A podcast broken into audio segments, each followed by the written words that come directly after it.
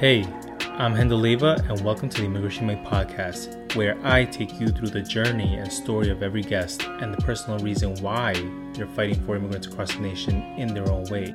Find every episode of Immigration Mike on Apple Podcasts now. Here's what's going on with immigration in twenty seconds. The government has been partially shut down for sixteen days, twenty-two hours, fifty-four minutes, and forty-six seconds because President Donald Trump wants five billion dollars for the wall, which the Democrats will not give him. It is a non-starter. This is impacting the I R S, national parks, and T S A at airports. Tomorrow night, Donald Trump is going to give a primetime address on the government shutdown and make his case to the American people for the border wall. Yeah, right. Hey everyone, it's the week of January seventh, and today we have an interview with a DACA recipient from Peru. She's about to be a pastor in residence. She lives in Brooklyn, and she is here to talk about her faith, her journey, and the future. But before we get to it, the best way for first-time listeners to support the podcast is by leaving your rating or your review on Apple Podcasts. If you leave a review, I'll be sure to read it on the podcast, just like this review from Bonobe. So the review goes: Immigration Mike brings voices from across the country to talk about the intersections of our identities, what we call ours, how we make places for ourselves, and the forces that pulls us from each other. The show's analysis on the many issues facing immigrant communities makes this an intimate view into why the political is personal. I've been a fan since two thousand sixteen and will continue to listen for episodes to come. Do yourself a favor and give it a listen. Well, thank you so much, and I agree. It's an intimate view as to why the political is personal. So, leaving a review is the number one way to support the podcast and its guests, so show your love. Here's how to do it in three simple steps. Number one, open the podcast app on your iPhone. Two, scroll down to ratings and reviews and click on leave a review, or just tap the um, the stars and give it a five-star rating, and just rate and write your review. And that's it. So when you're done listening to this episode with Millie, go back and do this, and I'll read your review on the future episode.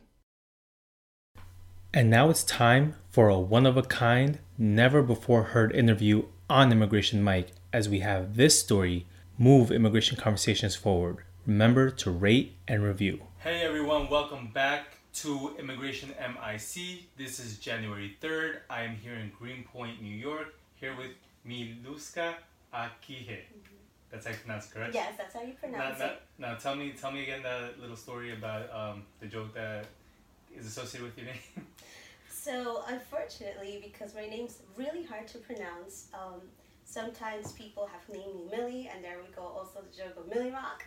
Okay. um, and, but also, once my young adults, um, so shout out to Hunter InterVarsity, um, once my young adults actually find out my real name, which is Miluska Aquije, they actually like to reprimand me. So ever so ever so often, if we have certain conversations, they'll be like, Miluska Aquije, don't do that, you know? So I know it's funny, so that's a little side joke for it. Sure, and then, so your name, I read on your website, is from Russia, is that correct? Yes. And so, I think it's very interesting because uh, so my name Hendel, mm-hmm. um, I I believe it came from Germany. Ooh. I think it went down to Argentina. I think it, I went back up to Guatemala, and yeah. I think that's where my dad heard it, and I think that's why my name is. So it's very interesting to hear that your name is Russian, mm-hmm. and but you're Peruvian. Yes, that's correct. So the story with that is that my mom heard this artist in Peru, and her name was Miluska. Mm-hmm. So she was like, oh, I like that name. I want that for my child. And hence, that was my name instead of my what my dad wanted to do, which is put my last name backwards. So to be my first name. So how do you pronounce that? So it would be, instead of um, Aquije, it would be like Erika or mm. Erica. Yes. So. Oh, okay. I, I, I could see that. Yeah. Okay. Um, so... Uh, I guess to start out, you know, my first question. Um, so you put up a very personal post on Instagram, um, I think right before the new year. Yes. Now you had talked a lot about adversity, you had talked a lot about overcoming and sharing your story. And also when, well, actually first, before we get there, I just want to say thank you to uh, Mike Nisbet yes, uh, thank you, for Mike. Connecting us. And he's been a very important spiritual mentor for us. And I think, you know, as he's been sort of like helping guide me spiritually, mm. um, that certain things seem to come to be, right? So I think this particular interview came to be mm-hmm. because, you know, he sent me an email where you said, you know, it was your dream to share your story, right? Or it's your passion to share your story. And on this particular podcast, the fastest growing, number one, longest running podcast in the entire nation um, for the past three years, you know, I thought this was a perfect opportunity to bring your passion into it. Tell me about why is it so important for you to share your story? Why are you so passionate about it? I'm really passionate about sharing my story because I see um, that it really is, I see the, di- the complete division in the faith community, and I feel like people, to such an extent, to know that there was a certain pact where a certain prominent um, Christian leader went ahead and asked others, like, hey, and for social justice to be anti-biblical. Um, and I think for me, that inspired me even more to share my story, because I don't believe in that. Mm-hmm. I really believe that you can bridge faith with social justice. I'm a product of it. Sure. Without my faith community, I wouldn't be who I am. I really seriously believe that it was them as my village that rose me up to have the, the strength, the vulnerability, the courage to actually come out of the shadows. Um, so there is no way for me to have that, I would dare say, that separation or division of faith and social justice, because I do believe that God is integrated in our social justice and social justice in God. Um, but I know many people are shying away from it, and that's where I want to bring my story into um, into play, to show light in that. Sure, and you know, I definitely, I myself have to thank um, the churches of different denom- different denominations that have opened their doors to me to come and present, and to also bring other, you know, folks who are DACA recipients to present along with me, and because they're also trying to bridge this gap between faith and social justice, and it's a particular part of their curriculum. Mm-hmm. Um, so with that, you know, let, let, let's get started with your personal story. So who is Millie? Who am I meeting here today mm-hmm. in Greenpoint, New York? Well, who am I? I think for me, I am, if you put it, if you want to, if I guess knowing me on a personal level, I'm completely a nerd. I'm a bookworm. I, mm-hmm. I am always the person, you know, that we're talking and I'm like, oh my gosh, but this reminds me of this book. You should read that. Mm-hmm. Um, so I'm definitely that. Um, also embraced my cartoon frenzy. You know, I love anime. Um, I love my family. I'm very family oriented. You know, and also I love investing in others. Mm-hmm. Um, for that mere reason, I still connect with my um, college campus chapter. Um, in Hunter College, which is has been so amazing to see just different generations grow ever since I was a student back in like around um, the early two thousands to now. And being a senior, I was alumni and still communicate with them.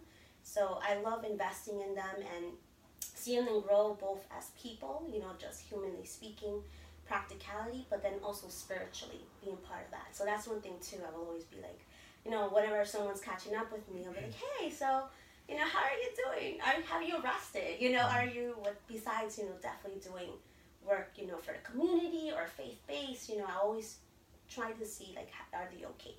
Um, so, yes, I guess many people will consider me uh, a mentor, a person that, um, a leader too, you know, someone that will initiate. Um, that's how my whole um, mentor movement came to play in Hunter InterVarsity, because I saw the need for us having to invest in the next generation when we didn't have at that time um, a person to oversee them, which we call staff for InterVarsity. Um, and so, so let, let me stop you there. Yeah, sure, like, sure. mm-hmm. I think like what's awesome is that when people start to share their story, they they sort of like are asked like to share the story in a particular way, right? Mm-hmm. And so like I like to like really dig deep and pull everything out before sure. we get to that point, because I know what you're talking about is very important. Yeah. Um. So I'm gonna take it back even a little further. Okay. But before we get there, what's your favorite anime? Oh, uh, that is such a hard question. I know. It's between, I would dare say, Fairy Tail okay. and um, Brotherhood Alchemist, but not the original version, the other version. You're gonna have to send me something. Because, yes, like, I will send you. Because for me, okay. I'm a huge, still a huge Pokemon nerd. So. Oh yay! Yeah. Okay, cool. So I'll definitely send you something. Okay, great. So let's go back to the very beginning. Mm-hmm. Uh, talk to me about Peru. Yes. Talk to me about you know the initial journey to the U S. Yeah. So my mom, around the nineteen nineties, um, she decided, um, along with my father, that around this time, actually, she just recently told me this. There was something happening around that time too in Peru, where there was, you know, they were in the community. There was a lot of um, animosity, in particular. Um, I forgot the term in itself, but something was going on, and they were like, no, you know. And also my parents. Uh, my father, he was a carpenter. Um, he had his own shop. My mom, she was a hairstylist, so she was a beautician, and she would do that kind of like her own little personal thing in the house, because they were living with my. Um, my grandma, which is my father's mom, but they decided that they wanted to go ahead and find a better way for their family. So my father was the first one to go, you know, definitely going through, um, he went through ship, um, unfortunately there, and he recently kind of shared small snippets of the story of what it was to be part of a cargo ship and being there with like so many other people, maybe like eight people, like completely, you know, put in the, um, what do you call it, in the docks and all of that, and the cargo, um, and be there without food and water and all of that. Now, I will mm-hmm. say, like, I have done this show for three years, and I have over eighty episodes, and I have never heard about someone traveling on a ship. Yeah, so my dad did. Mm-hmm. He did that, and then, of course, with um, los coyotes, mm-hmm. and they're called, and stuff like that, um, also paying his way of getting some sort of passport so he can also go to come here. Um, I don't know too much my father's story, but I know my mom's story, because mm-hmm. my mom was the one that after a year, my dad came. My dad came here to the United States. He had family here, my aunts and uncles. They lived here in New York. Um, so my mom saw that after a year, you know, keeping in touch with him via like snail mail, you know, I would call it now, um, and also phone calls. And she felt like, you know, if my husband um, isn't with me, um, he's gonna forget me, or he's gonna forget our family. So she took the initiative in selling many of the household stuff, um, but also taking a lot of extra hairstyling gigs in order to at least have some sort of amount of money um, to cross the border with a trusted coyote. Um, for myself and for her, I was around that time when she made that decision, three years old. So when we actually embarked in that, um, she did tell me that That pretty much I, when we were there crossing the border, we did have our passports um, to cross in different countries within the st- Southern America, but then it came from Southern America to the States. Um, that was the hardest one, which was crossing legitly the border, mm-hmm. the Mexican border. She mentioned to me um, that, you know, definitely they had to completely assimilate the culture. They had to act like they were. First and foremost, when they were in Mexico, like they were Mexican. So we had to learn like different terms and things like that. Now, how old were you at the time? I was three. Three. In three. Um, so when she, when they're around the time the coyote told them, hey, wait here, and they were in kind of like um, from the sea to already the, the lands already to cross, is when um, they all panicked, because it was me along with other, there were like twenty other people. Um, and I guess in that panic, in that frenzy, they were caught. Um, they were all caught, and they were surrounded, of course, by the agents there. But um, my mom says um, when the agent saw me, and I was there because I was three years old, um, and I was just there, um, sitting in the, in the, I guess, the sand and stuff like that. Um, the first thing the agent focused on was me and saying, well, "We need to get. Did she eat? We need to get her something to eat. We need to get water." And she knew by the expressions because she didn't know English. You know, and stuff like that. Um, and their main concern, the agent's main concern was me. And and he's like, okay, you could get the rest water, but she goes first because she's a she's a child. Um, and then, you know, from there on, all of them. And he said it. He's like, you guys all should thank the child, because of her I'm letting you guys go. Mm-hmm. Um, and we did. And from there we crossed to where the coyote said, and somehow me and my mom ended up in California. Um, and that's where, unfortunately, because my mom didn't get all the full amount, we were held captive for a month, um, until um, my father went ahead and borrowed money from a family what friend. Does, what does being held captive look like? So, at least to my mom, what she told me is it wasn't, um, it wasn't that captivity that was bad, in the sense that, like, we still, she still worked around her way of, you know, like, doing what she could with her expertise, which was cutting hair, um, and getting some sort of money, helping out in the house, cooking. So she would help in those errands mm-hmm. with the, the house mother, if you put it that way, in California. But held captive meant that we couldn't move outside of California. Um, we couldn't engage anything outside of that house. Mm-hmm. Um, so that was the held captive, right? It was basically my father had to pay the ransom right. for us to go and fly from California to New York. Mm-hmm. Um, okay. Yeah, that's what held captive meant. Mm-hmm. Yeah. And so once your father paid that, just got on a plane and went to New York? Yes, that's okay. right. That's correct. And I have to say, I don't remember much of my childhood, but I do remember that part of, like, um, being met right side, like, out of the airport and seeing my father and my aunt and my uncle, um, and embracing them. And but that's all I, I hardly remember any of my childhood, and those are mm-hmm. only, like, very small memories I have. The same thing is Peru. I hardly remember. I don't remember hardly anything. Mm-hmm. Um, but yeah. Okay. And so now, you know, growing up, um, I guess when, uh, what were some of the um, joys, challenges you faced growing up uh, here in Greenpoint? Yeah, correct? For sure. I think the joy in growing in Greenpoint is that I have the consistency of community here. You know, like here, it's always been very, um, first and foremost, my family also lived here. So as soon as we... You know, we were picked up from the airport. My aunt lived actually a few blocks from here. Um, and from there, you know, one of my aunts and uncles um, took me, my mom, you know, and my father in for at least a bit for, for us to get adjusted and get an apartment around the area.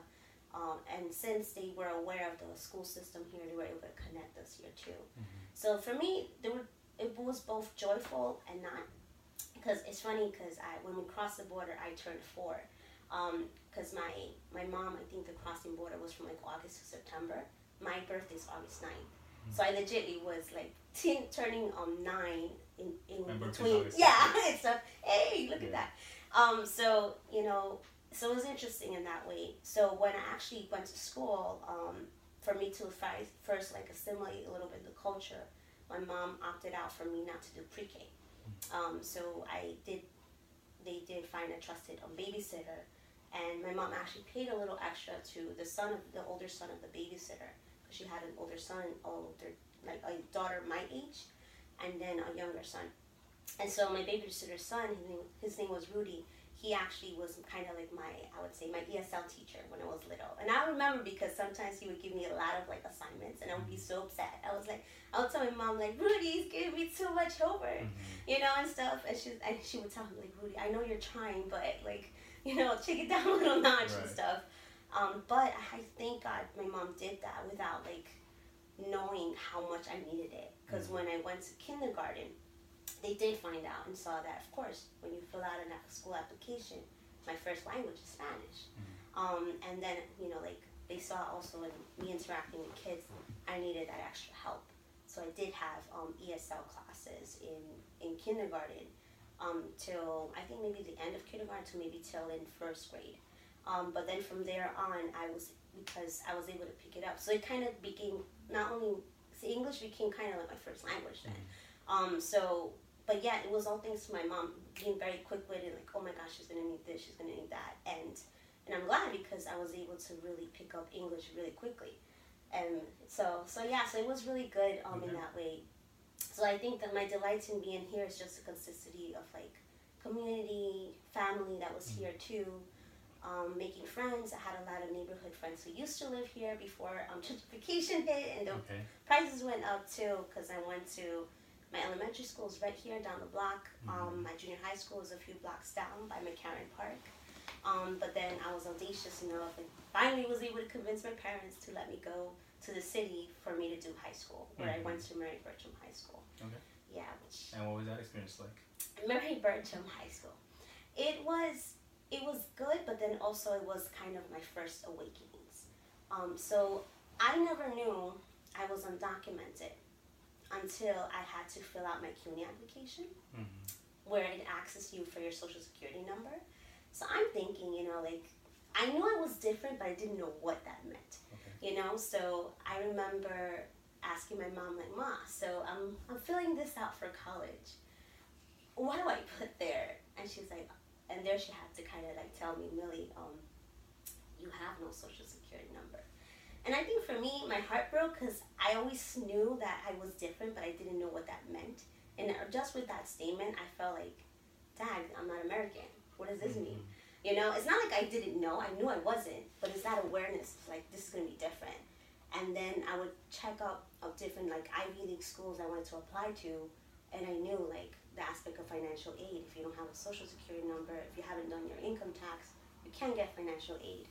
So for me, it was very, um, my first time of knowing that I was different, um, but then also knowing that I couldn't aspire more to than just a regular, um, just a small school system. Mm-hmm. And I guess to me, I had to grieve that. I didn't know maybe in that time what that meant, but later on I did, in the sense that um, I, it took me years. I even gave up in one year, in two thousand seven, because I graduated in two thousand four and I was an early graduate for the mere reason that I was always in advanced placement in honors classes in junior high school.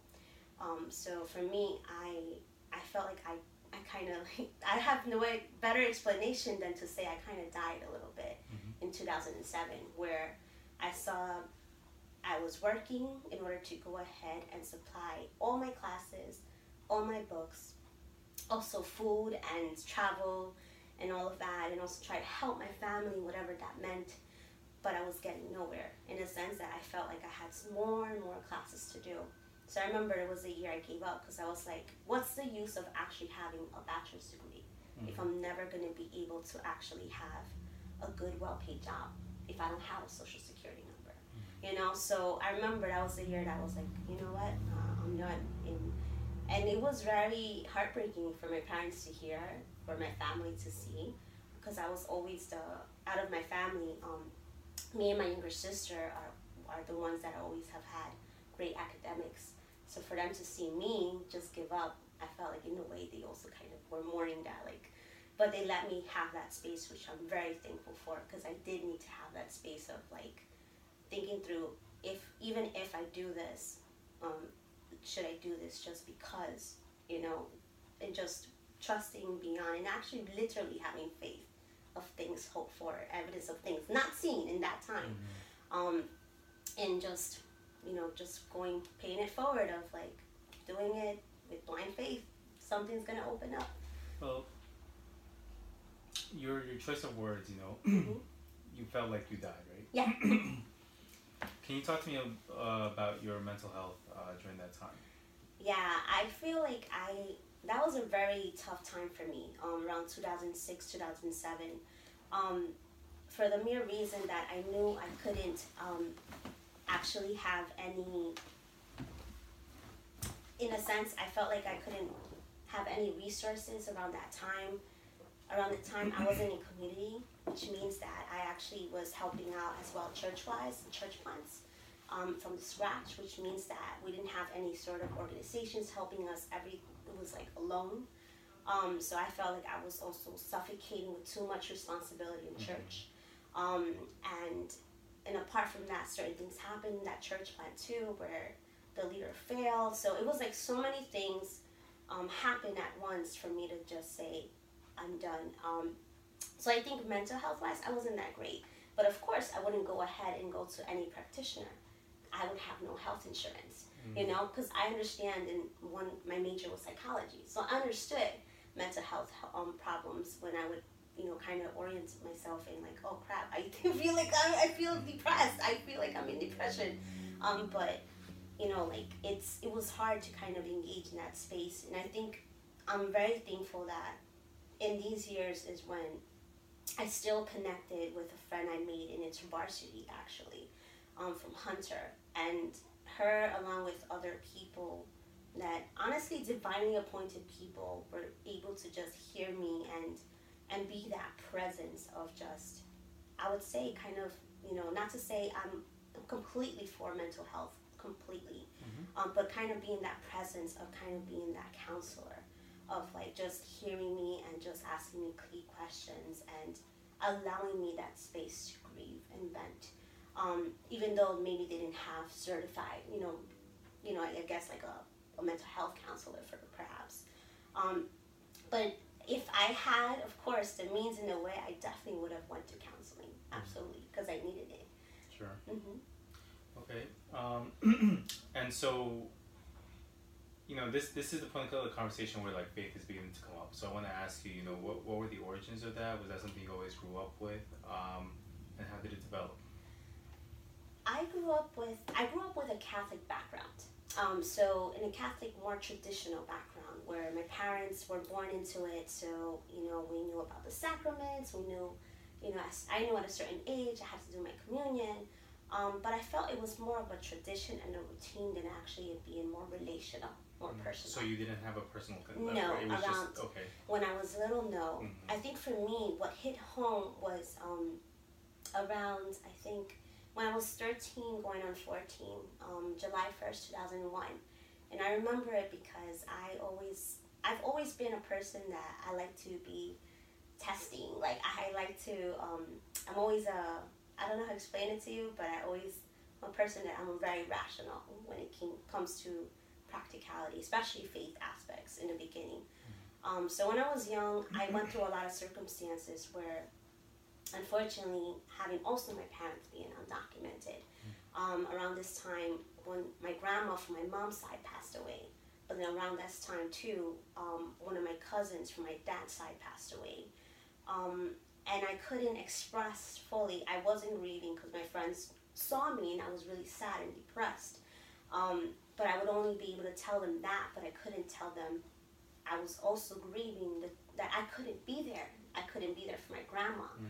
You know, I only knew via phone and through pictures, you know, but yet I saw the sorrow and the grief of uh, my mom. You know, honestly, from there, my mom completely lost all sense of, I would say, of just direction. She really lost her senses, um, you know, so she was also going to the point of insanity with these problems. Um, we also had another problem around this time with my father and something going wrong with his job and him being investigated. And of course, you know, as any um, person who's undocumented, any investigation, we take it to another level. So, so that was also chaotic. So I honestly, I, I became very, very depressed and I was suicidal. I attempted to commit suicide because I was like, you know, I don't think there's a God out there.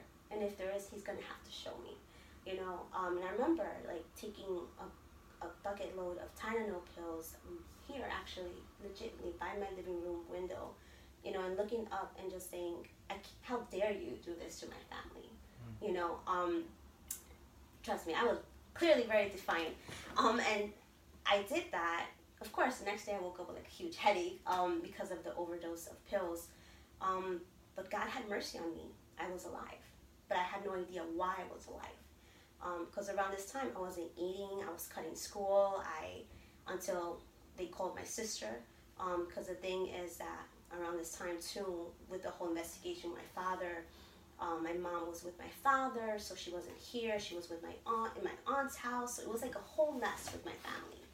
Um, So my mom, my older, because I'm one out of four, so my older siblings, my older sister, and my older brother go, went ahead and decided, hey, you know, it would be good for mom and my younger sister, around this time was five years old, um, for them to have like a vacation or some time away from everything that's happening here. Um, so they contacted a great family friend of ours um, that also was Peruvian. They used to be our neighbors, and they lived in Florida. Um, and told her about the situation, and she was like, absolutely, I'll take take them in, they can all come, mm-hmm. you know. So there is where my mom went to uh, a Christian uh, Spanish Pentecostal church, mm-hmm. um, and there's where she gave her heart to, to God fully, in the sense of knowing who God was, not as a tradition or a religion, mm-hmm. but more personal. So we all knew the state my mom was in because she had no sense of direction or anything. Um, we definitely, I would dare say, as siblings, we we had that understanding. So when my, I remember calling my mom before going there with my father, because that was the arrangement we had with my older siblings. um, going to Florida, and she she sounded chipper. She sounded great, and I'm like, Ma, what happened to you? Like, mm-hmm. why do you sound so different? You know, she sounded so encouraging, like her old self, and I'm like, um, and then she's like, oh, so let me tell you, I really, I can't wait for you to come, and I'm like, great, nor can I, because I miss you, you know, because I've never been separated from my parents, too, so it was like a whole thing for me. Um, she's like, yeah, but I can't wait for you to come, because I want you to also come and, um, and visit. I'm like, what do you mean, visit where?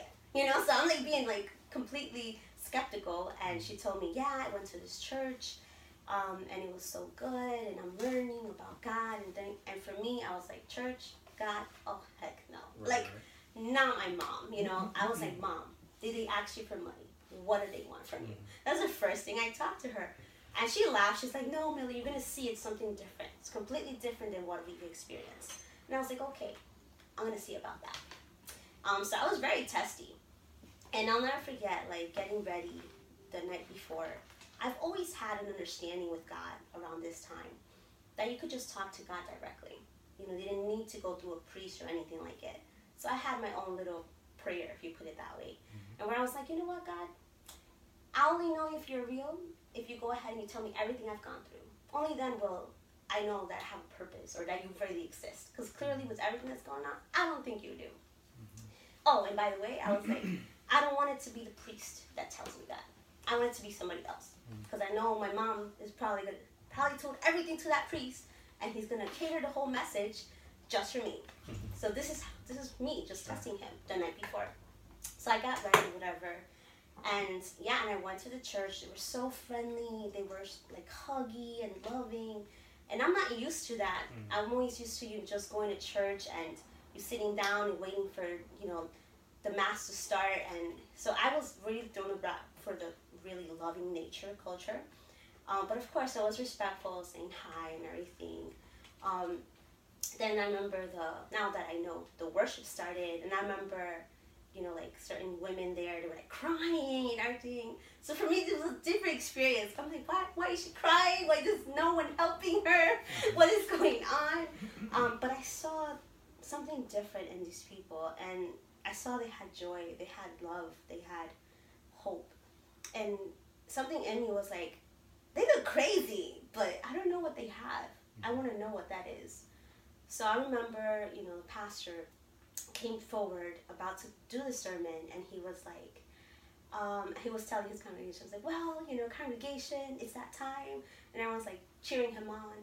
He's like, but I'm sorry, you're not going to hear from this handsome face, um, and that, we all started laughing. He's like, yeah, we have a visitor today, we have a missionary that came from Colombia, so he's going to give us the word. And I freaked out, because I was like, I've never seen this in my life. The pastor, like the main priest, is not giving the speech. What is going on?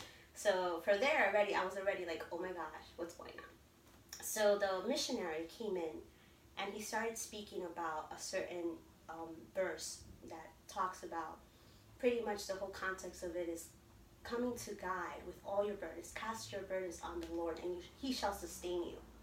And so he's talking about this, the the beauty and the hope you have in just giving everything to God, that he really is there. And I'm in complete denial that God is really talking to me, because I'm like, no, you're like, it, it, everything seems nice and peachy, but no, that's not, that's not it, because I've got something specific, so that's what I expect, you know? So tell me how, before he actually goes ahead and finishes the message, he's like, I, I'll never forget the words he said. He's like, I am, I feel from the Spirit to say this. I just want to tell you that God is speaking to someone right here. Someone who has gone through depression, who has attempted to commit suicide, whose friends have left her, completely backstabbed her, who lost this person in their life. I want to tell you right now, you tested God, you told him, do I have a purpose? Yes, you do. I'm calling you right now. And God exists, and he's here. I was bawling, crying. I have no idea how I floated to that altar. I have no idea till this day. Okay. But I knew that was for me, because mm-hmm. it was so specific. No one else knew about those situations that I had mm-hmm. gone through. I never shared that with any of my friends or my family. Completely not my family. Mm-hmm. But but God knew. You know, so from there on, I remember making the prayer of faith um, with the pastor's wife, and also having a moment and feeling everything uplifted from me. Um, and they are making that kind of declaration of saying, you know what, it's the same way, God, you, you came to me as an outcast, because that's how I felt. I want to do the same thing you did for me for others.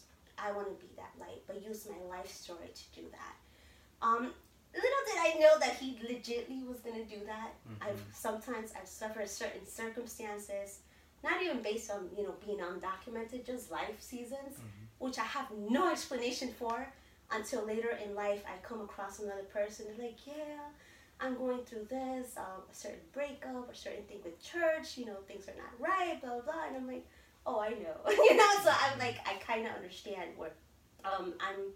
sometimes have certain circumstances happen to me.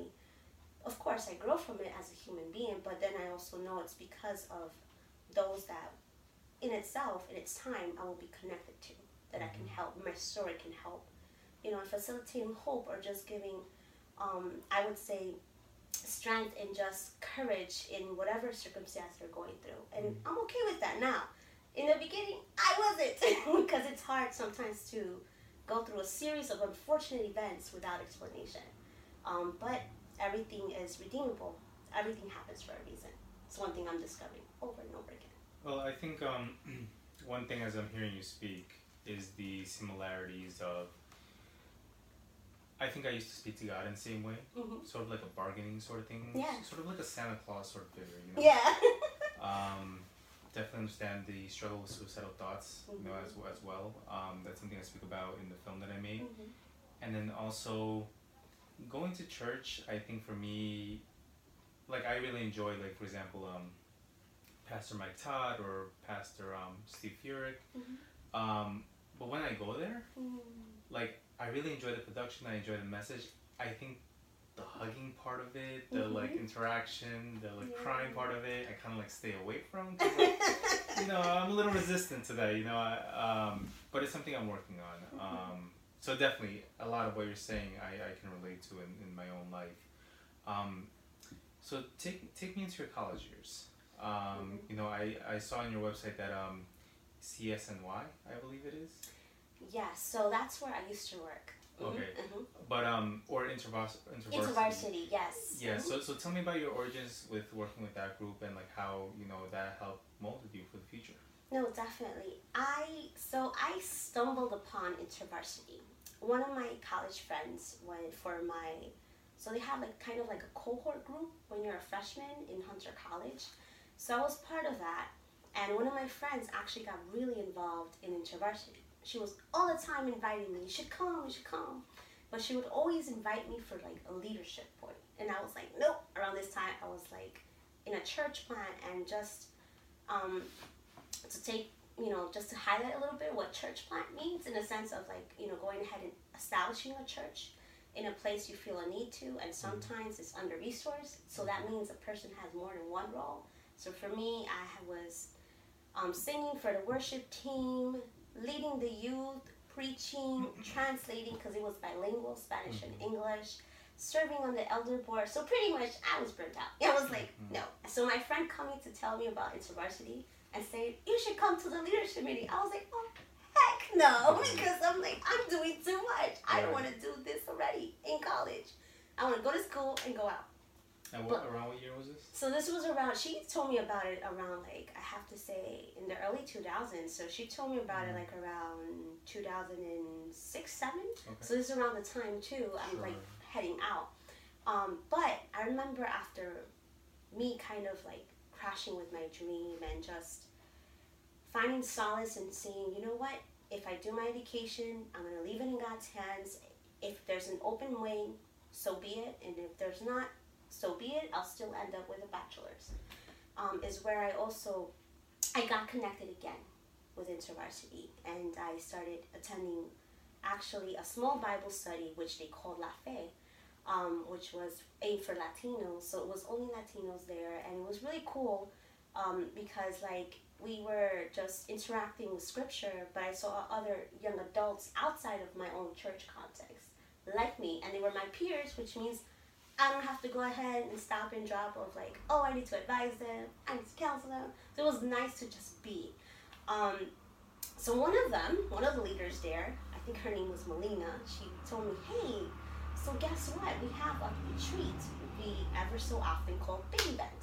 And it's a weekend retreat, you know, don't let money be an issue and stuff. Um, if you're interested, just come.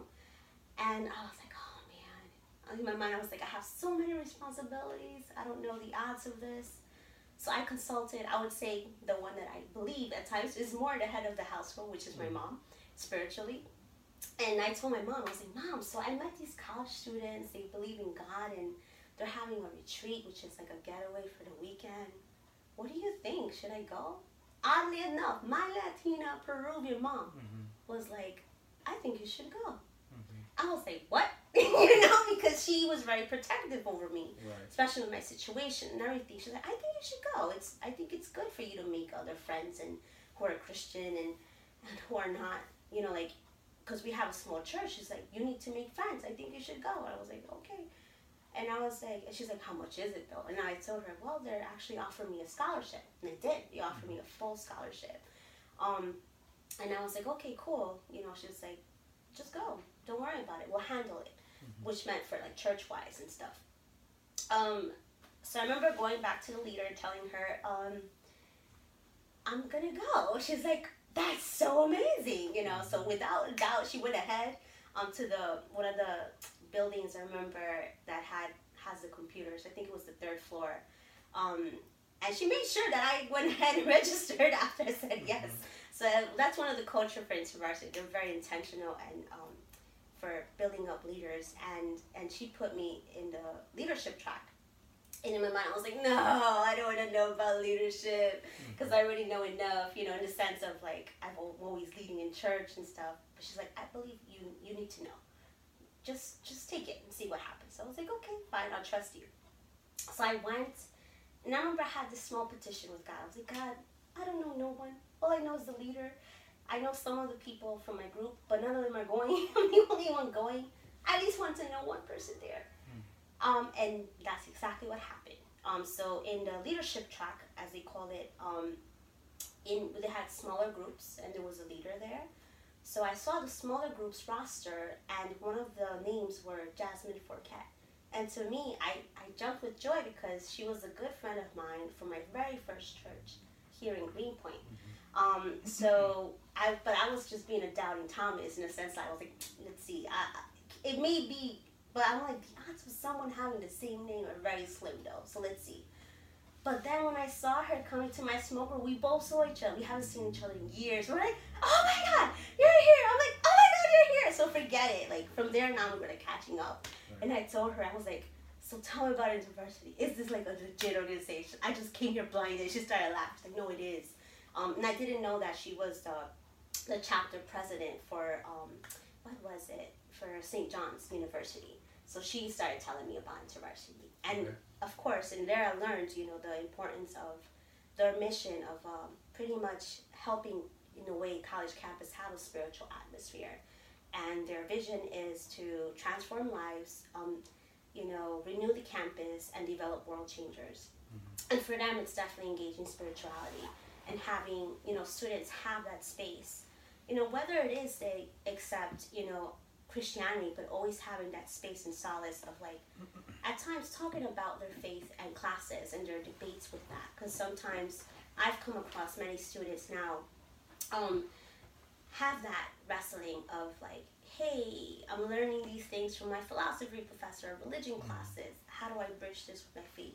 Right. And us having those talks of like, yeah, sometimes we do need concrete evidence about like, you know, hey, is the Bible legit in a sense, like, is there any historical documents to back back away, you like actually back it up, you know, and stuff like that. That's so interesting because I, I just was asking a question like that a few weeks ago. Really? Yeah. That's awesome. So I feel like there's a really good, this, here we are, there's a really good um actually story in a really good book called The Case for Christ by Lee Strobel. And I gravitated towards this book when I was younger actually through a really good friend of mine in um in high school um named Gabby. Um, she taught me about the book because he actually was an atheist writer for like I think the Tribune in Chicago, um, and he wanted to discredit Christianity. So he was like, the best way I can discredit Christianity is going ahead and finding evidence against Christ, against Jesus, that he ever existed. You know, and the reason he was so like, I would say passionate in this conquest is because around this time, his wife started going to church, and they would have that, and she would see his difference of like her going to church and him not, in the sense that they would have struggles and fights about faith aspects, because he was a complete atheist. He didn't believe in anything. So he was like, you know what? If I can describe who Jesus is, you know, me and my wife will be better. You know, stuff like that. She doesn't have to go to church anymore and things like that.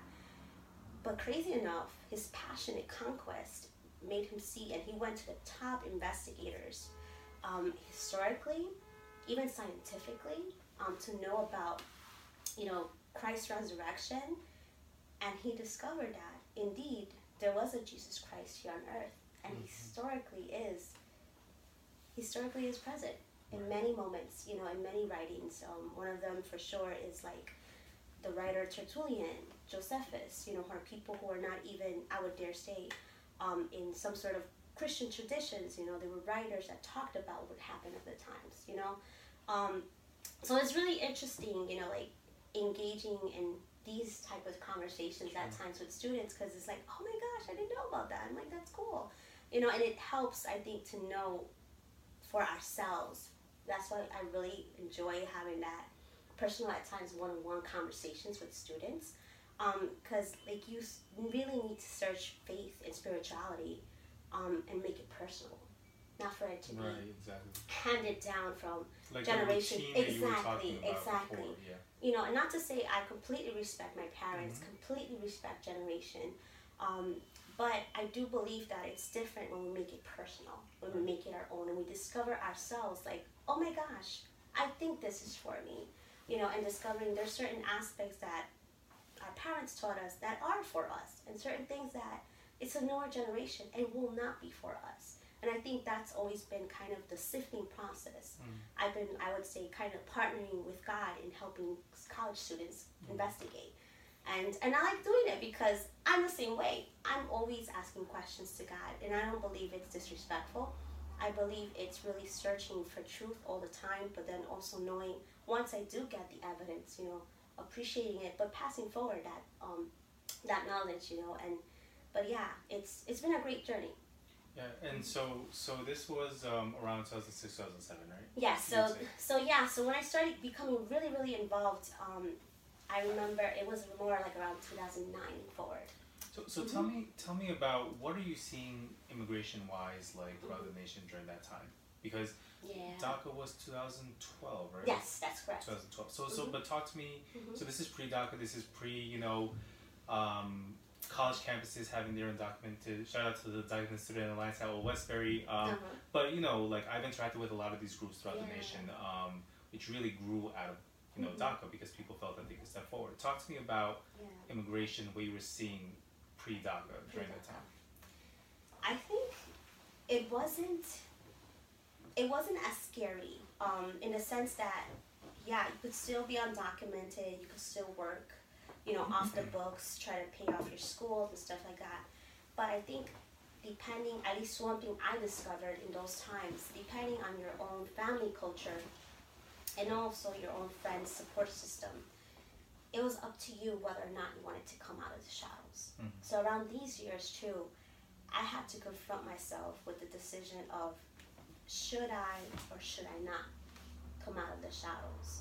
And the reason is, personally, I went through a lot of um, struggle with my own identity. Mm. Um, and for the mere reason that I felt like because I did not have my documents, I didn't want to put that burden on anyone, especially in a personal relationship, in a relationship aspiring to marriage. Um, and I'll never forget the words and the encouragement of my mentor in that time, Patricia, um, because she was an amazing um, bridge to help me see the love for different cultures, to be a learner, but also such a safe um, person that I can go ahead and trust her with everything.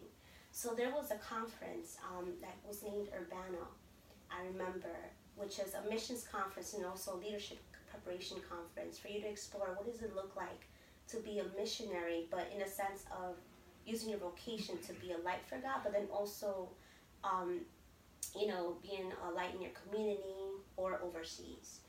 But in this conference was not in New York. It was in Saint Louis, Missouri. Around this time, I didn't have my documents.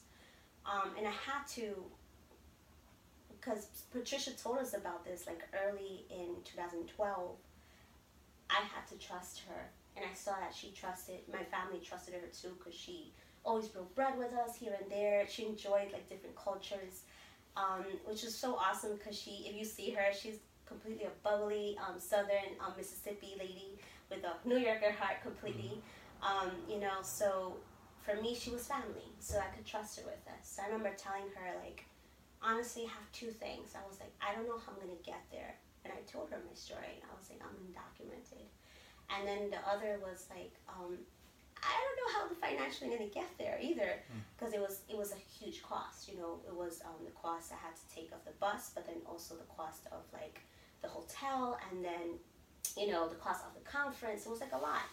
Um, but I remember she prayed with me, and she, she thanked me so much for for entrusting her with my story. And she told me there that another friend of mine was also undocumented. And she told me in confidence who it was, and I grieved because in my mind I was like, if only I would have said it too earlier, we would have also been able to have those discussions, but we never did. Mm. But I understood my other friend for not having said it. Um, But I have to say, it was, I think it was a season of, there was more safety, depending on your own community, on who to trust with your story. But it still was a risk because you wouldn't be able to travel. So for me, I thankfully, I, I got sponsored and I was able to go. My parents said, okay, too, for me to even travel away from New York. Um, trusting definitely in confidence a lot on Patricia and her word. and. And like I said, she was like family to us. Um, but I have to say, like, I don't think not everyone had that at times, um, safety. And I know that because um, then after that, after years with that, I remember another, a few other students came as well saying that they were undocumented and they didn't know how to bridge at times their faith or even their own identity with it.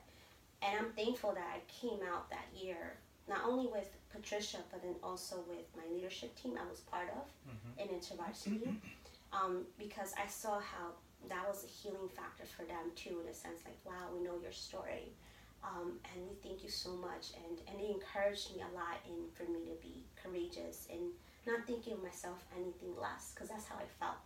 Mm-hmm. I felt like always less than because I didn't have my documents.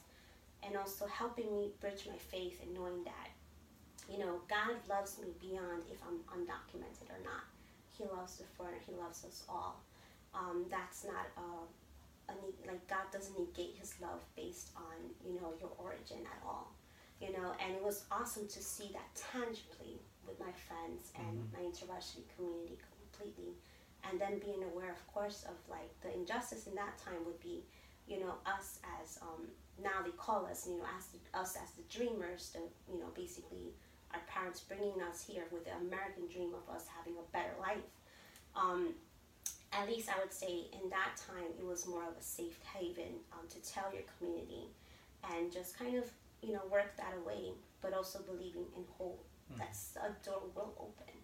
Um, so it's interesting. I'm glad I, you know, for all of them, I'm glad for InterVarsity completely because mm. they're definitely uh, a faith and social justice, like, beacon and spokesperson. Um, I remember after that, like they definitely did do a lot of, um, um, I would dare say, social justice awareness. Like I remember we did a campaign of the price of life about like human trafficking, putting that awareness out.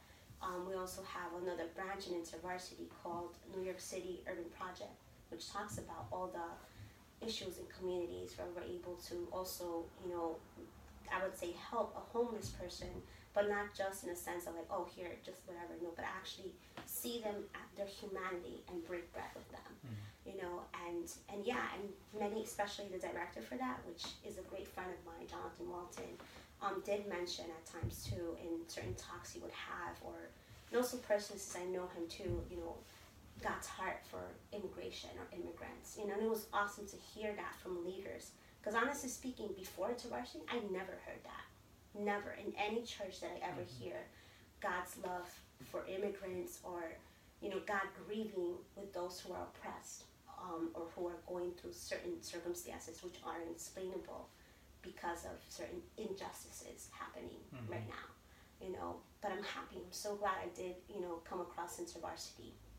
And sure. till this day, I, I still serve for them as an alumni, and still just helping in whenever they need volunteers or something like that, or support, whatever events. If I'm if I'm available, I'm always there. Sure. Mm-hmm. No, that, that's am- that's that's an amazing part of this story. Thank you yeah. so much for sharing that. No problem. Um, what did you graduate with uh, when you? For my undergrad, yeah. I graduated with um, um, I was a double major mm-hmm. for psychology and religion. Okay. Yeah. And then, did you go to grad school yes. after that? I went to Hunter College, um, so I graduated with my seminary degree mm-hmm. from Alliance Theological Seminary um, for a Master's of Professional Studies in Urban Ministry. So t- tell me about that, because that, that yes. sounds like a... So, so I have a Master's in Public Administration. Okay, cool. And I still don't know what public administration is. so, so tell me about yours. No, that's totally fine.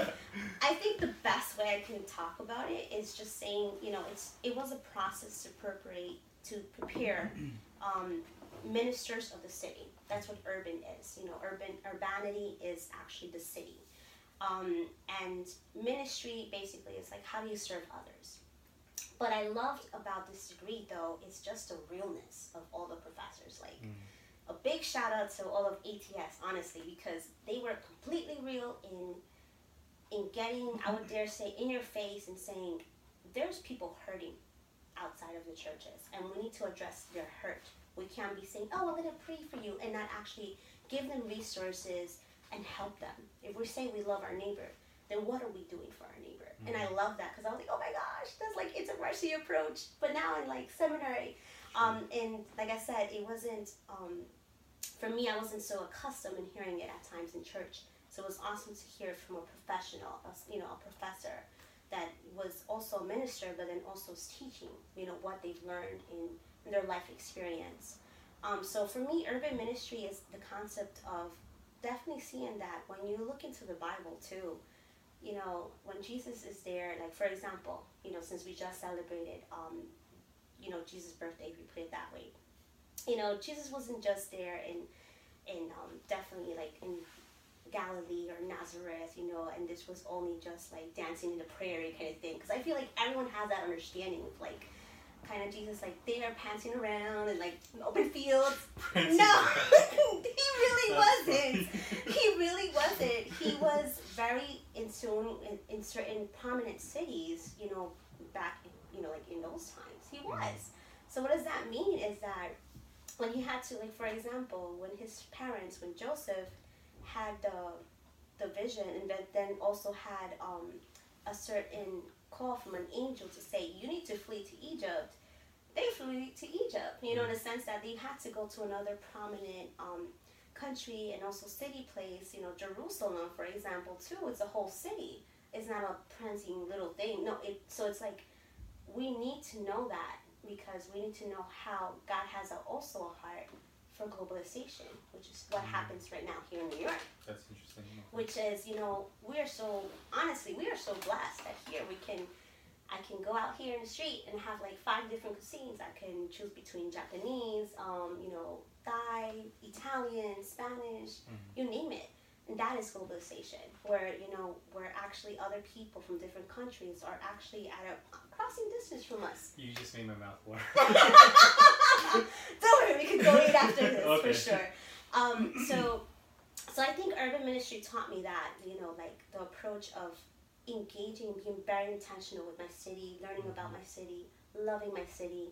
Um, that is so e- embracing the mm-hmm. issues that's happening, and knowing like, hey, if I don't have the resources, I, you know, I have to make it my duty of getting that resources, you know, because yes, I know church, you know, can only help so much, but guess what? We're also called a hospital, which means that, you know, like a hospital, and you know this for insurances, we have referrals. The same thing I believe the church should do, which is, hey, if a person we see is going through mental health issues, wanting to refer them to a mental health counselor, mm, okay. you know, and things like that. Or a person's going through like immigration issues, we need to connect them to a free immigration clinic, and so on and so forth. Mm. You know, so I learned that, um, and I'm really happy to have learned those tools and resources practically, but then also spiritually. How do you prepare a person spiritually to engage with that? How do you prepare other leaders? Mm. And that's where I came across a really awesome concept, which came to now me led me to actually be in the congregation I'm in, which is the concept of emotionally healthy spirituality, mm. which talks about your spirituality is connected to your emotions. Um, we cannot shun both. And that's really important because I believe we have not been talking about that. And I believe that too for me culturally, um, you know, when it comes to like issues of like sadness or anger, um, sometimes we're taught to go ahead and repress. You know, no, don't do that because you're going to be a burden to that person. Or like, for example, I know this and you know this too for Latino culture, mm-hmm. you know, like um, men don't cry, you know, things like that, you know, it's oh, like yeah. repressing.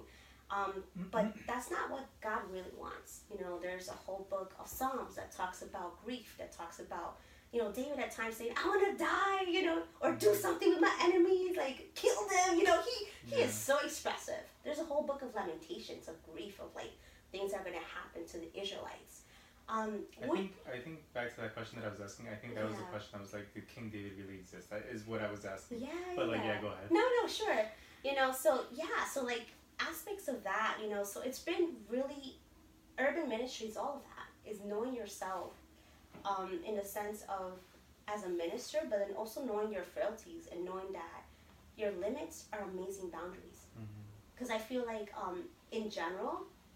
Any urban leader, whether it's a spiritual leader or not, um, because we are in the city that never sleeps, mm-hmm. in the hustle and bustle, um, we don't know what it is at times to have limits, because we feel like we're like, all of us have been called Avengers, which we're not, you know, which is okay, because like there's other people equipped for other things, and it's okay, the work will get done, you know, we need to practice better self-care, um, be very present with our families when we are there, you know, um, and I learned that through the experience of having my seminary degree, where they were very intentional in a certain class called um, Initiation to Spiritual Formation, where they went ahead and, and many of my classes, I would say maybe two or three, if I'm mistaken, I had to um, take evidence of having counseling sessions with professional, mm-hmm. because they knew, of course, as you know, as ministers, we get a lot of transference. We we get a lot of, um, from other people we help, sometimes other things trigger us, and we need to know that. Because, you know, for example, if, you know, just putting an example out there, if I have a young adult coming to me and is talking about, you know, being maybe undocumented and talking to me about, you know, that hurt and struggle, and all of a sudden, you know, their parents are going to get deported, I know for me that's a trigger. You know, where I know I can tell them, hey, I'm just going to let you know, I understand this hurt, I agree with you and everything, um, and I'm going to cry with you because it's, I understand that hurt. Mm-hmm. But it's a trigger for me in a sense that I have to be aware and have to let him know too, like, hey, just in case this, this I relate to you completely, um, so I may be a little out of character when I say certain things, but mm-hmm. bear with me. Um, and it's good to know that um, for the mere reason that we also show our humanity. You know, for me, that's one thing I completely embrace with the young adults I come across a lot. I tell them, hey, I'm just here. I'm just your big sister. Mm-hmm. You know, I'm still learning in life, and, and I know I'm human. I'm going to have reactions. Um, you know, and, and please call me out, you know, if whenever I do. And if I tell you something that's out of character, come back to me and be like, hey, Millie, that kind of hurt. Or you were kind of rough with that one. You know, I'm okay with engaging with those conversations. But why? Because I know I'm aware of myself, and I'm aware, I'm aware, and I'm okay with my human frailty with that, you know. And but it took me time to be there, because in the beginning, like I have to say, um, I've always been kind of the helper for everyone, um, or as some people call it, the Messiah syndrome, which is like you want to go ahead and be the savior for everyone, right. But you also need help in a sense that you need also a place and space to kind of um, take for yourself.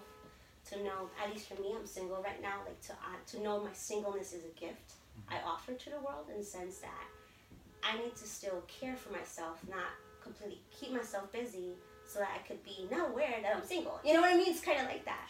Or for churches to kind of take that advantage too and be like, oh, she's single, she could do everything, you know? Not really, you know? So I'm really thankful for emotionally healthy spirituality, because that's exactly what it taught me.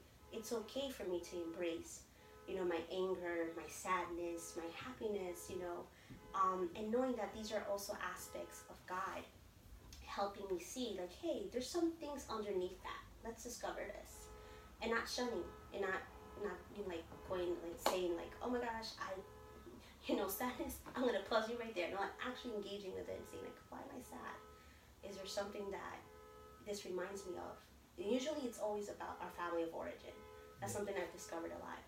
Um, and I'm learning that, you know, I'm learning that as, a, as you know, being undocumented, um, being a Latina, being single, um, being a leader, being kind of like a spiritual mother, if you put it that way. Um, and I have to say, it's it's a great journey, just learning more aspects of myself and um, knowing that I'm still a person that's in con- under construction completely. I uh, haven't been, haven't, haven't met, met the end goal, but I'm okay with that because um, I love learning, I'm just a learner. Sure, no, and um. I think in this conversation, like, I'm just getting, like, engrossed in what you're saying. That's fine. But, um, no, I mean, so, so, like, so, yeah, there's just so many questions, but, um, I think, I think the direction that I would like to, uh, go in is, so you, you talk about, um, emotional health and spirituality right. being tied. How does that tie to, I guess, the announcement of DACA? Mm. And what was happening politically at the time in twenty twelve. Yeah. I think that was such one of the greatest joys for me. I think the greatest victories. Um, that as soon as I heard the announcement, I think it was twenty twelve, twenty thirteen. Yeah. Um, in, I, yeah, actually I heard the announcement, I think it was around twenty thirteen. Um, I cried because that was the year that I graduated from Hunter. Okay. Um, I cried because I felt like I was going to be hopeless, and then there was hope, you know, because with DACA, um, I met completely all the requirements for being a DACA recipient.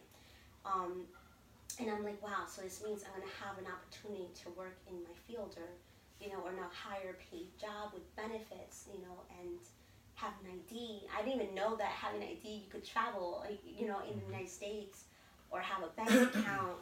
You know, so I was like, oh, I could have done better, you know, kind of thing. Because I always felt like I was always behind from my like peers, and, and I, I felt so frustrated with that.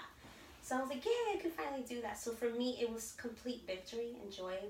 Many of my friends, too, they were like, oh my gosh, this happened. I, I thought about you. And we celebrated for sure.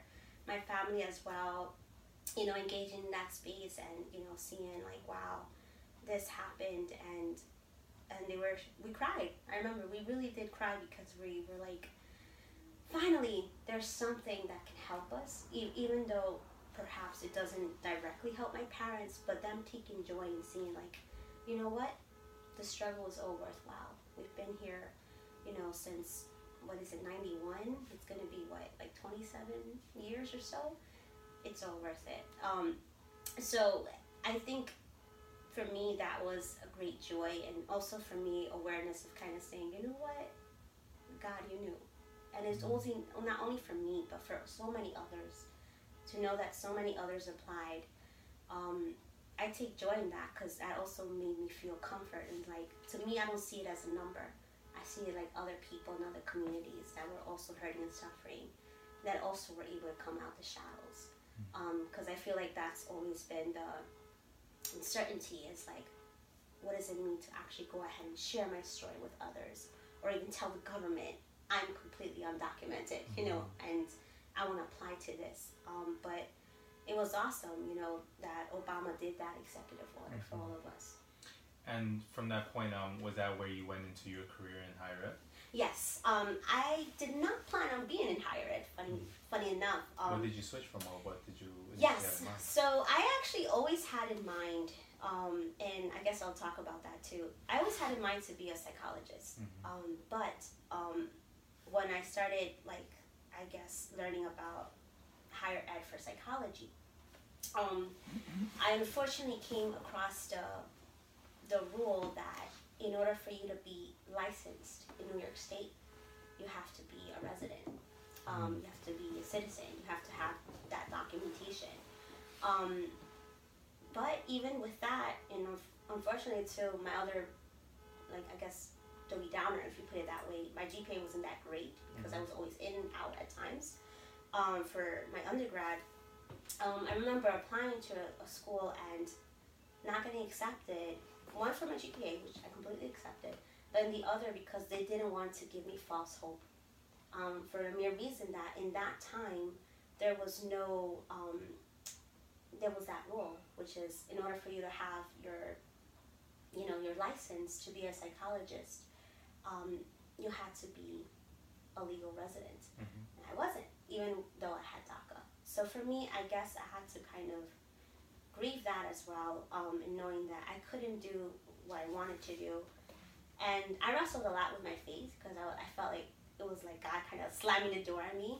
Um, but then I was able to kind of engage in something different, which is why I came across um, doing my master's and, and learning more, I would say, completely certain origins of the faith, Christian history, and what I, you know, de- definitely discussed about urban ministry. Um, but it hurt. I have to say it hurt. But work-wise, I've always um, definitely tried to have, like, you know, contacts here and there. I've always been very friendly.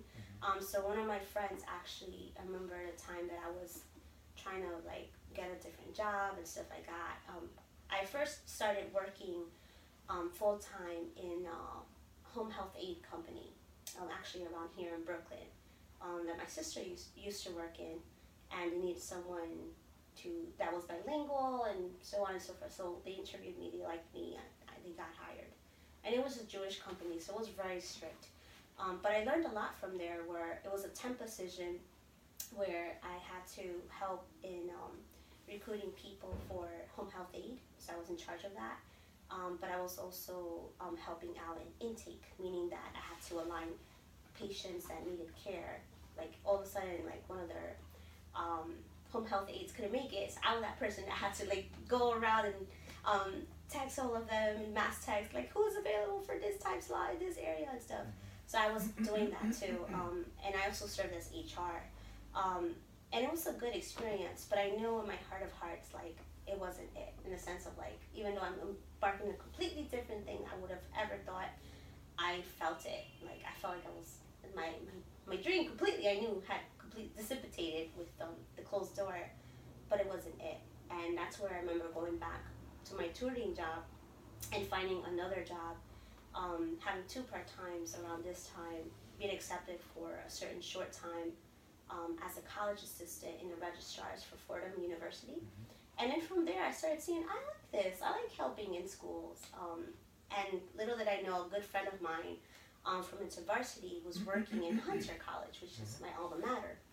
And she told me, hey, I don't know if, if you know anyone who's, like, needing a job right now and stuff like that. I was like, well, me, you know, stuff like right. that. And she did, and, and that was funny because um, I interviewed, and, and it, they liked me, and they, they took me in. And there I was able to do for three years, um, serve as a college assistant um, for basically helping um, both student accounts and staff and faculty, and troubleshooting accounts and making sure they had access in our Hunter College community. Um, and I really liked it, so I was like, oh, this is awesome to help this. And also, many of my relations were interdepartmental, so I was also, it wasn't just the I T help desk, as they called us. Um, it was also me engaging with registrar, admissions, um, H R, you name it. So it was awesome because there I was able to make a lot of friends. Actually, that's how I um, came across um, Brother Mike, Mike Nisbet. And um, and yeah, it was great to kind of have that community in my alma mater and still engage as well with young adult students from InterVarsity, because sure. that's also, you know, my alumni status, um, if that makes sense. Um, I really loved it. I really loved it. So there I was like, you know what, this would be good for further, but let's see if that ever happens. Because um, unfortunately, in the position I was in, it was only just a part-time, so there was no room for growth. So around this time, City Seminary of New York, one of the personnel, the dean, Maria, she reached out to me. I remember around the summer, she was like, hey, Millie, I'm building up a team to help a youth center, to establish a youth center program. And I thought about you. Like, we were praying and discerning as a team, and we thought about you, and we knew about your um, work with youth ministry and stuff like that. So City Seminary, I did a non-degree program called Ministry Fellows, which is an amazing program that really is intentional of you knowing your demographics of your different boroughs and how God is already at work there. And being intentional in knowing the community statistics, but also praying, but then investing forward. So they did an activity called Prayer Break Bread, which exactly was that. You prayed and you broke bread. You invested in the community back. Um, so I did that program because of, I guess, being an alumni there. They also remembered my, my story with young adults and youth around this time. Um, I thought about it, and for me, you know, I prayed about it, because around this time I was also resting from, like, just doing a lot of ministry stuff. But I felt my heart to say yes, and I did, you know, and there I met an amazing team um, with um, with Rex, for sure, and Andy and Melissa, which were a couple, a newlywed couple, really fun and stuff, Asian-American couple, and Rex is, he's gone in and completely awesome, very, very encouraging. And we made a team. Little did we know from that team, doing research with different needs in different churches mm-hmm. for youth, that we would build up, and we would also get grants later um, for actually having the youth seminary. So around this time, I'm doing all of this voluntarily. But for me, like, I love youth and growing youth, so I'm like, my heart was completely there. So I'm doing this um, voluntarily besides just working in Hunter. Um, and little did I know, after a certain time, there was going to be an open position in City Seminary. So the dean told me about it. She was like, hey, I don't know if you're interested. We have an open position. Send me your resume. And I did. And I think for me, the most interesting endeavor was to put both my um, my experience, I would say, if you put it that way, like in, in the real world with, like, ministry, because I've never, like, combined it at all until that day. Um, but it was good to kind of put it all together and give it in. Then later on, I remember they asked me for a writing sample. So in, in there, I was like, I was so thankful I went to seminary, because there I could actually give them a writing sample of what, you know, basically are my beliefs, my value system. Because um, of course, they also wanted to see if that aligned with their vision to help equip urban ministers as well. Um, and yeah, and little did I know, within being interviewed twice, Um, they would accept me the next year, which was last year in January, mm-hmm. An opportunity to help in, at least in that instance, um, it was just with student records and the youth seminary. But then later I knew the position was more where I became the enrollment manager. Mm-hmm. So I was handling um, enrollment for admissions and registrar duties for their non-degree programs and their degree program. And I was also serving as a faculty for um, the youth seminary, because mm-hmm. we did launch it, um, and the co- main coordinator to handle the communications for parents and students and the churches. And so we did. I also oversaw that. Um, so as you can see, um, City Seminary stretched me a lot in, like, different areas of my expertise in events coordinator as well. That was really awesome to engage in, like, Women Leadership Conference. Um, help out in conferences to help equip urban leaders, which they call Faith in the City, and also be part of their book launch um, of the min- the main ministers there, that they were um, doing a min- like a book launch regarding, I think, what it looks like to have senses in the city, which is actually, you know, like, exploring your senses and what they've learned over the years in their own expertise and their own research. Yeah, and we were able also to do a research um, based on what we learned as well for the youth seminary, where I was part with um, Doctor Maria Louis Wong and Doctor Jomon George. So I was part of also being a research assistant with them, mm-hmm. which was awesome, because later on she presented it in an overseas conference. Um, so yeah, internationally. So it was cool. Like, I did a lot of things there with them um, in higher ed, um, and it was it was good for a certain season that I was in there for okay. sure. Cool, cool. Um, now, I, I think you mentioned something, I think, and I read on the website, it was about, um, you know, working to identify places to to work in. Is it is it to expand diversity in churches or, or something like that? I can't remember what the website said exactly. Okay. Do, do you know what I'm talking about? I'm not so sure. uh, well, I think the line was something about um, working to do research to identify diversity needs. Mm-hmm. Um, yeah. in churches, I believe. Is yes, yes, yes, yes. Okay. So that's the research component okay, that I engaged with City Seminary. Um, and it was really awesome um, doing surveys and talking to different like ministers from different churches, for sure. Um, I really enjoyed that because I came across to other Christians that were not like me, who were not Latino, who were, you know, either African or, or African Americans, because that's a completely different culture too. Sure. You know, and also Asian, Asian American. Um, so it was awesome to kind of engage with different demographics, and all of them, you know, definitely having a heart um, for faith, you know, for Christianity, but also having a heart to learn more and equip others as well. Mm-hmm. So that was, it was such a great experience for me to help in that research mode of like, whether it be for the youth seminary at times, or we also had a, a gallery in um, City Seminary. So we would also um, engage in seeing like how people interacted with different artwork, you know, because art, you know, God is a creative God. He made all of us, you know? So I definitely believe in that. And, and I believe in the tradition of faith and arts as well. So it's one thing that we did engage a lot with um, the community as well. Mm-hmm. You know, like, you know, we, I remember the art curator, who was a good friend of mine, we would have at times workshops, um, free workshops for the community, for them to, you know, like the kids, after school kids, to definitely have a space to go ahead and draw and, you know, envision. He would give them prompts and stuff. And I'll never forget when we actually served um, a special needs and disabilities um, community too, where he gave really, really great prompts for us to go ahead and engage and make sure that they had their watercolors, because they did watercoloring together, kind of expressing what love meant to them mm-hmm. in the paper. So it's, it was definitely awesome to kind of engage in different cultures, sure. different demographics of people, different ages, so it was completely... Um, that's one thing I have to say. I really love that experience, that when we did a panel, um, for example, we made sure everyone was on the table. You know, we made sure that there was um, someone who was African-American, who was a woman, who was Latina, um, who, you know, if we had someone who was Asian or Asian-American or South Asian-American in the community, we made sure we had a good rep- a good full representation mm-hmm. of different people, and also different age groups, right. you know, and stuff, because um, especially when it comes to doing a panel for youth, youth also want to see people like them, in mm-hmm. a sense, like their own age, you know? Um, so it was great to embark with that, and it's something I will definitely cherish forever, whenever I go ahead and, you know, whatever space um, I would say I'm opened up, I would definitely bring that forward. Okay. Mm-hmm. Yeah, no, um, and I think I think now we're getting to... We're getting to the point of the interview where I have to ask about the political moment from twenty sixteen yeah.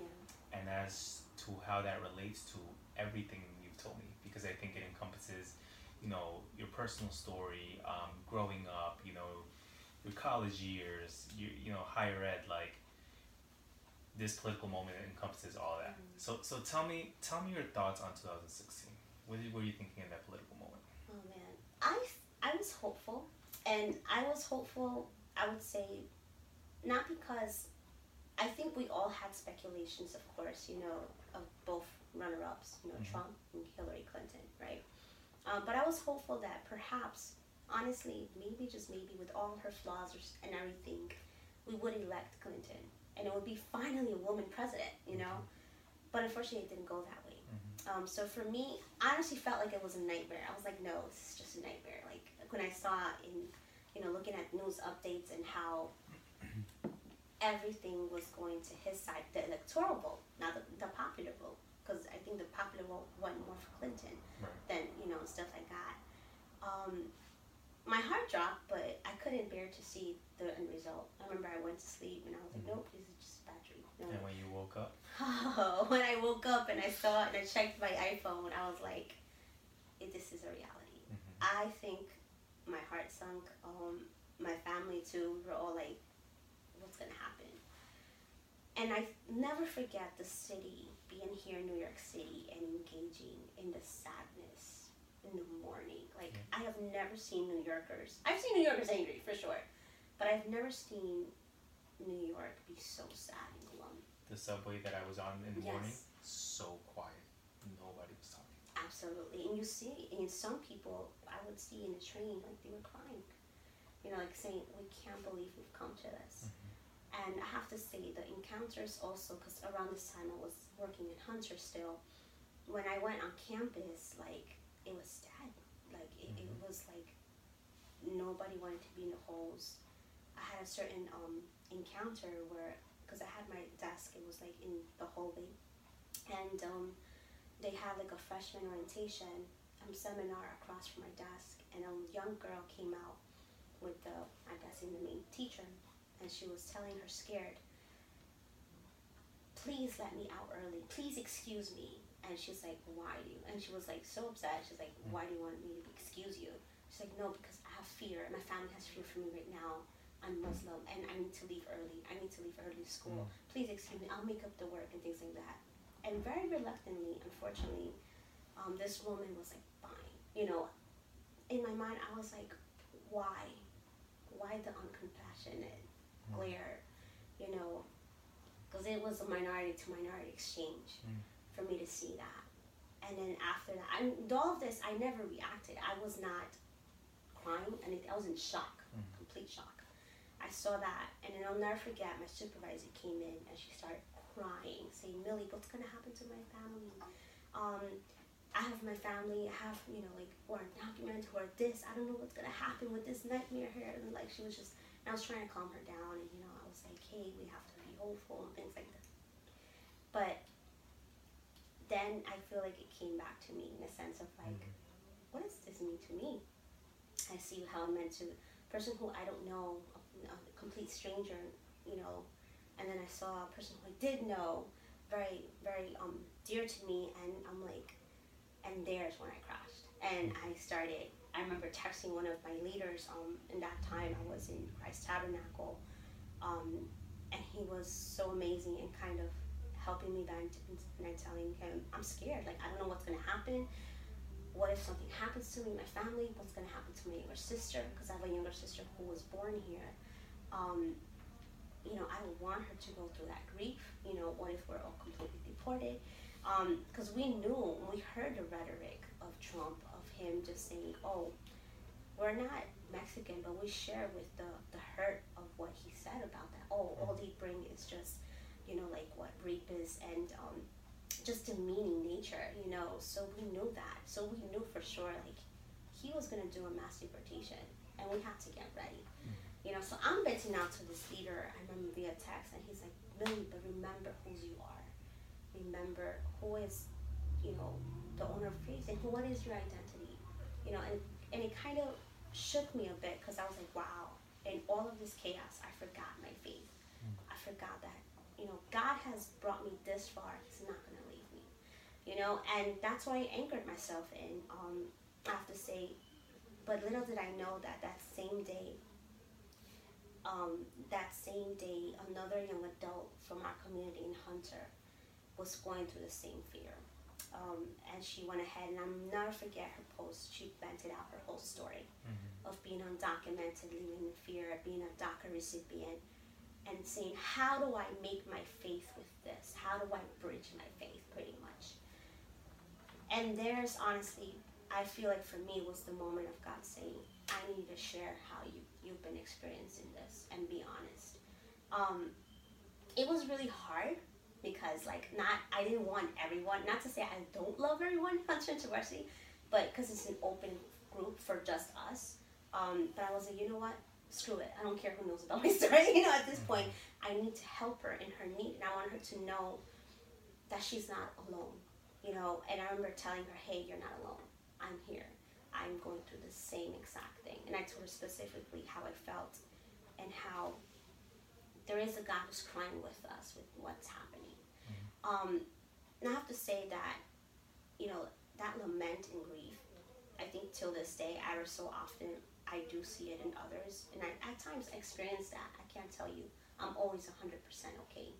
Um, but what gives me, I guess, the strength and the resilience to keep going is knowing that, you know, my faith, but then also the encouragement I receive from others, the empowerment, the education I received from this country, which I dare say is my country, as broken as it is, because um, I don't know anything about Peru or his history. You know, if you test me on the Incas, the only thing I can tell you is um, Atahualpa, and then I'll be like, wait, does Inca Cola count? You know, and stuff like that, I'll be honest. Right. You know? Um, Inca Cola's great.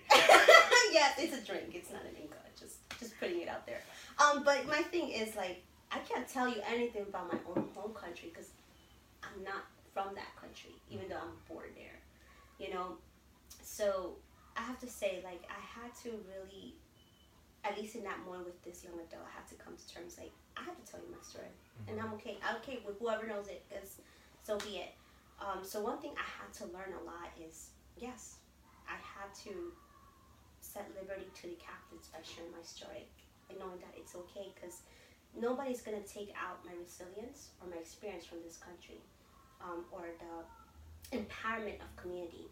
No one's going to take that away from me. Whether I'm deported or not, I'm okay with that. Because mm-hmm. even if I go back to Peru, I'm still going to be having that stance and helping my own Peruvian community as well. Mm-hmm. So that's one thing that I'm learning, you know, and I'm learning that this is the stance I take and I'm okay with it.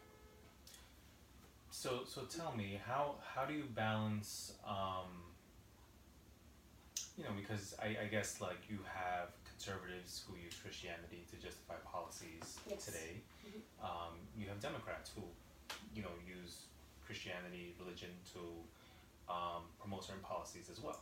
Mm-hmm. Where, how do you see this, like, mm-hmm. tug of war between, like, both sides of the political spectrum yeah. in regards to faith? I think it's based on the history. Um, unfortunately, and I say this completely honest, on just engaging in historical text, and historical text also of spirituality of the United States, especially in the times of before slavery existed. Um, actually, United States of America is not a Christian nation. And it's hard to say it because we feel, and I feel like many times, yes, everyone's like, God bless America, which is great, you know? I'm not wishing um, ill will against America in itself. But my thing is, when it comes to, if you put it that way, the other side, they need to kind of come to terms with history that all the time, anyone who wasn't white American was not considered American.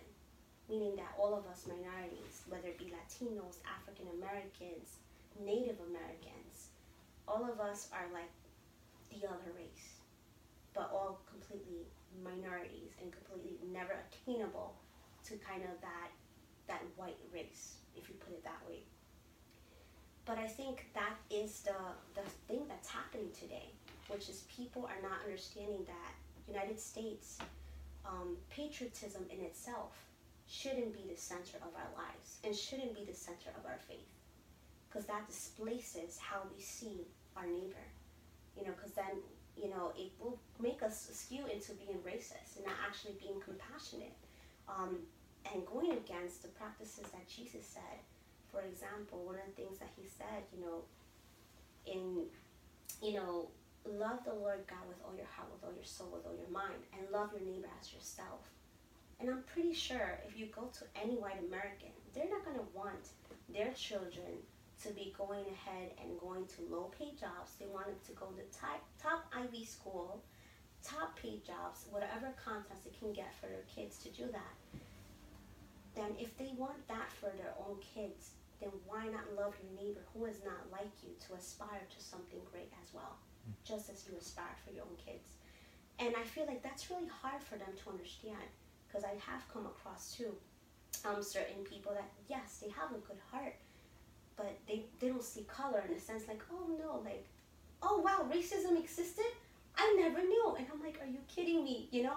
But that's the thing, because they, they've never actually engaged with other people's stories. They've only engaged with people as resources, mm-hmm.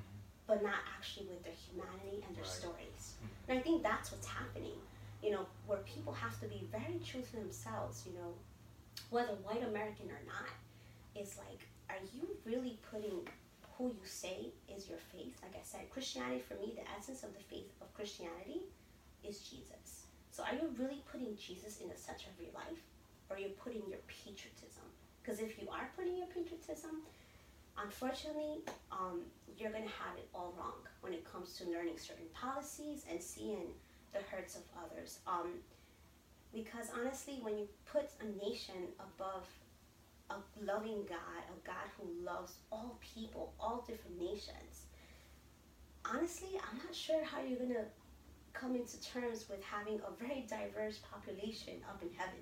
Because I really believe in heaven.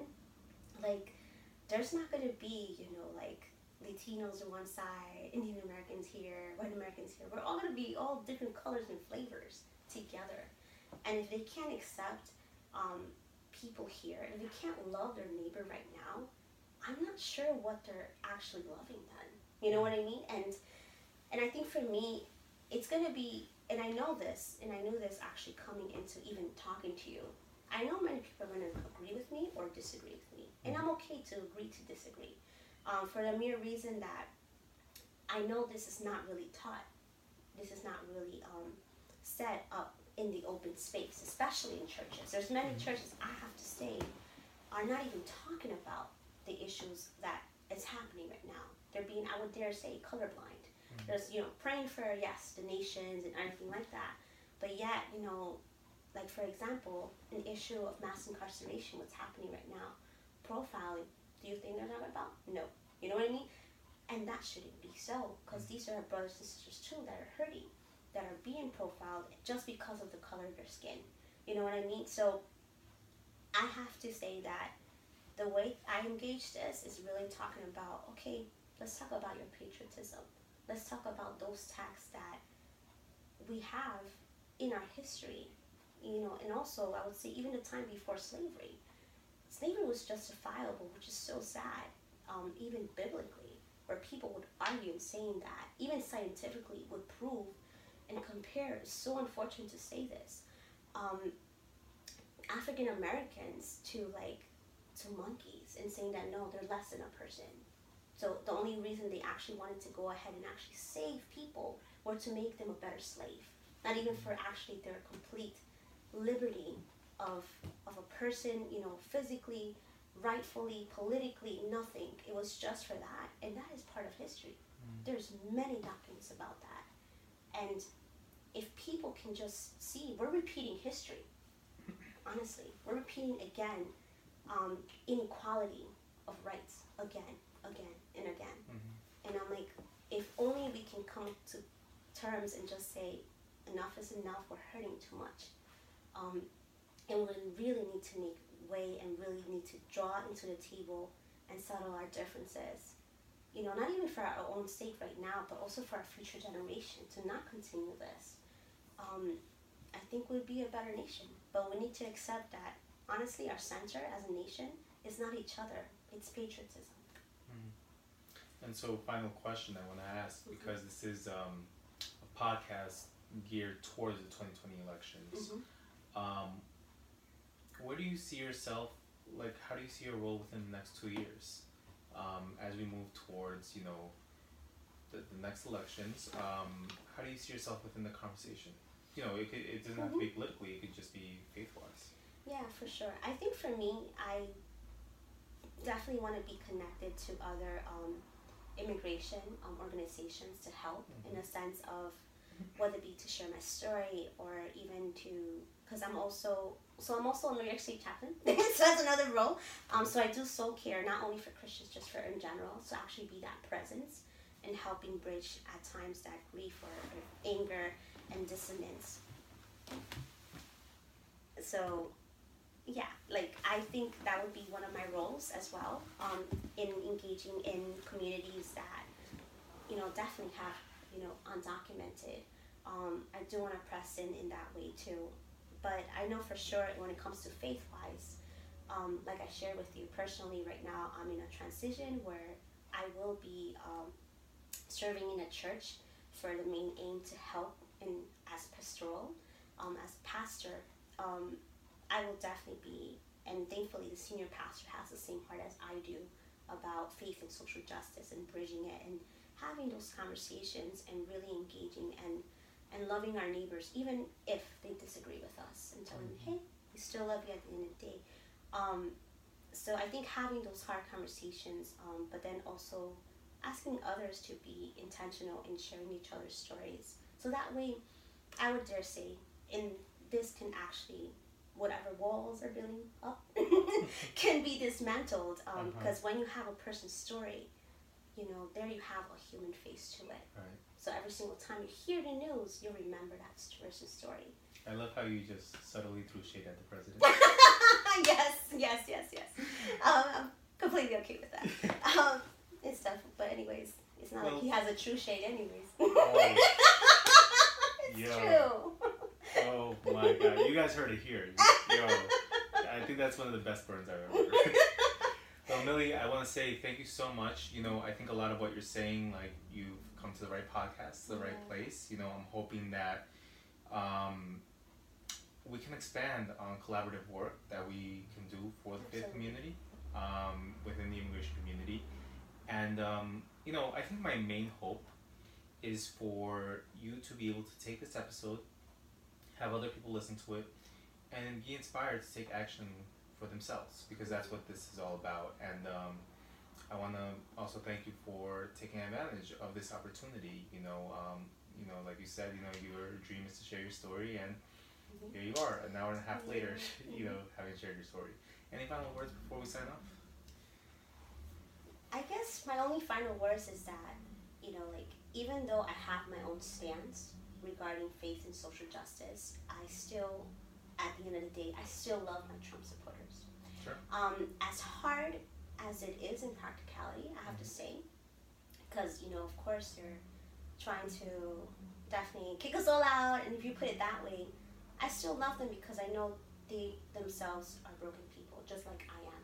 Sure. You know, um, and yeah, I would love to definitely interact more with them in the sense of just engaging in their stories to know why they think or believe what they believe or value what they value, but also know that it's okay for me to disagree or agree to disagree. Um, because I feel like one thing I did share with a friend that I had recently, who is also a, a Trump supporter, is that that's so much hate also of the other side of just saying, no, you guys are going to hell or things like that. Mm-hmm. Um, you know, I really believe it's just a conversation away. It's right. just a breaking breaking bread, you know, and just having that space of maybe some sort of tension, perhaps, but but knowing that I can still engage with them and break bread, and knowing that God loves you, you know, and God loves me too, mm-hmm. even though we have different opinions, you know. Um, and I think that is my greatest desire, is just to show that, like, even though, yes, I have this stance, and I will be very adamant. I will, in the sense, I will, if you're a Christian, I will take you to certain texts in scripture, talk to you about that, and we can agree of what, you know, the historical, cultural, um, or if you put it in termite, you know, stuff like that, exegesis as actually there for the text. Um, but I will still agree to disagree in a sense, like, if you don't see it that way, I'm okay with that. But I'll learn something new in the sense of, like, this is what you guys understand. Because um, I believe, honestly, without conversation, there's many, um, I would say, assumptions. And actually, if you put assume, you know, if you, I'm going to say it because it's okay, it's in the Bible, it makes an ass of you and me, sure. you know? Um, it really does, you know, because if we assume certain things, certain biases, and we don't talk about it, then we're going to keep living with that. And I think it's it's just good to engage with conversation. And I think that's my greatest encouragement. Um, for whichever side anyone takes, mm-hmm. I just encourage you, break bread, you know, just have a conversation with someone from the other side, hear their story, you know, and just listen, put away your biases for a bit and just listen to their story, listen to, you know, how, what is their, their passion, their essence of why they did what they did, um, but listen to the humanity and relate and put yourselves in their shoes for one minute, and the same for the other, you know, and hearing the other story too. Um, and I believe it'll be okay. Sure. And, you know, just to wrap it up, I want to say, you know, I completely agree that that's, you know, more of the stance that I have in, in presenting. You know, I when mm-hmm. when I go present my film, it's a film both to both sides. You know, mm-hmm. it, it's appealing. It's talking about my personal story, but the humanity that comes with, you know, not not being, you know, I mean, I myself, you know, I, I'm a Democrat, but, like, you know, understanding both sides, understanding how, like, you know, one story, like, can be shifted either way, um, and definitely speaking to people with different political views, definitely. And uh, the second part is, uh, that's very important, one story away. So that's why, like, I love, you know, this podcast and what we've built as a community together. So, like, you can take this one story and it can have an influence on someone else. So, Melly, thank you so much, and I really appreciate you having been on the Immigration Mike podcast. Well, thank you, Hendel, for the opportunity. Yes. Okay, anybody ready for some food? Yes, let's go eat. What are you going to eat? Mexican. Oh, there is a great Mexican place. All right, and that's the end of this week's episode. If you're interested in having me come speak at your school, church, university, panel, or conference, write me in the contact form at w w w dot immigration mic dot com or just send me a message on Twitter or Instagram at Hendel Media. That's at H E N D E L M E D I A, and let's make some work happen. Talk to you then.